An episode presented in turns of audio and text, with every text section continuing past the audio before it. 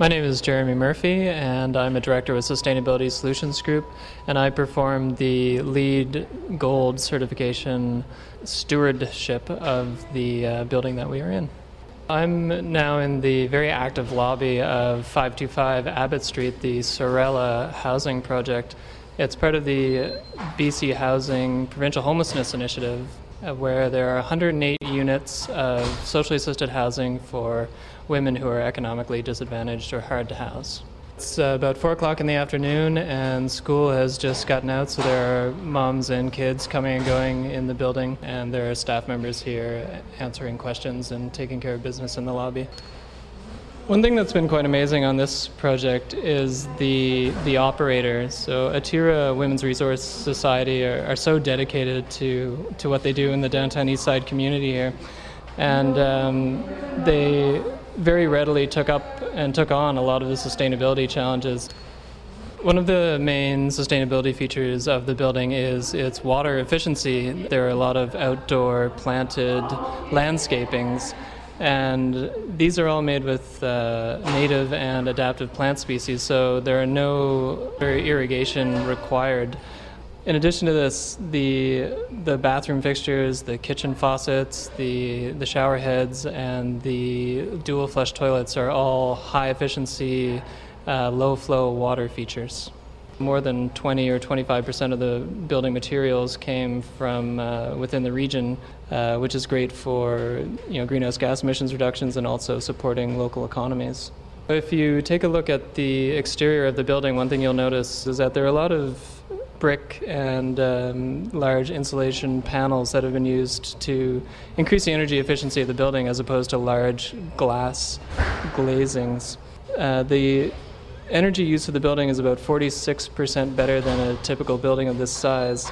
And that's a lot due to the um, the insulation of the building, but also the the mechanics of the building. So the air source heat pumps on the roof are very efficient, and the heat recovery ventilators, which are up there as well, take heat that uh, would normally leave the building and put it back into the air that's coming into the building. In addition to this, the residential suites have radiant in-floor heating, which is a very nice way of heating your space and a very energy efficient way of heating your space. Walking through the building, uh, you'll notice different colors of um, flooring tile, and the tile is all made with uh, marmoleum, which is a, a, naturally sourced fiber product. So it's made with linseed oil and, and wood dust and, and a lot of other kind of natural ingredients and uh, is, is totally neutral in terms of its environmental impact. Yeah, so one concern with buildings uh, of any size, but especially buildings this size, is really the indoor air quality. Having really efficient, uh, high volume air exchangers throughout the building is really important. One thing that we paid particular attention to uh, in the materials in this project were their low VOC contents, so their volatile organic compound contents. So anything that used adhesives or wood laminates or paints, they're all low VOC components. So that off-gassing that you smell sometimes when you go into a new home, uh, that was kept to a minimum here at Sorella to ensure the, the well-being of its residents.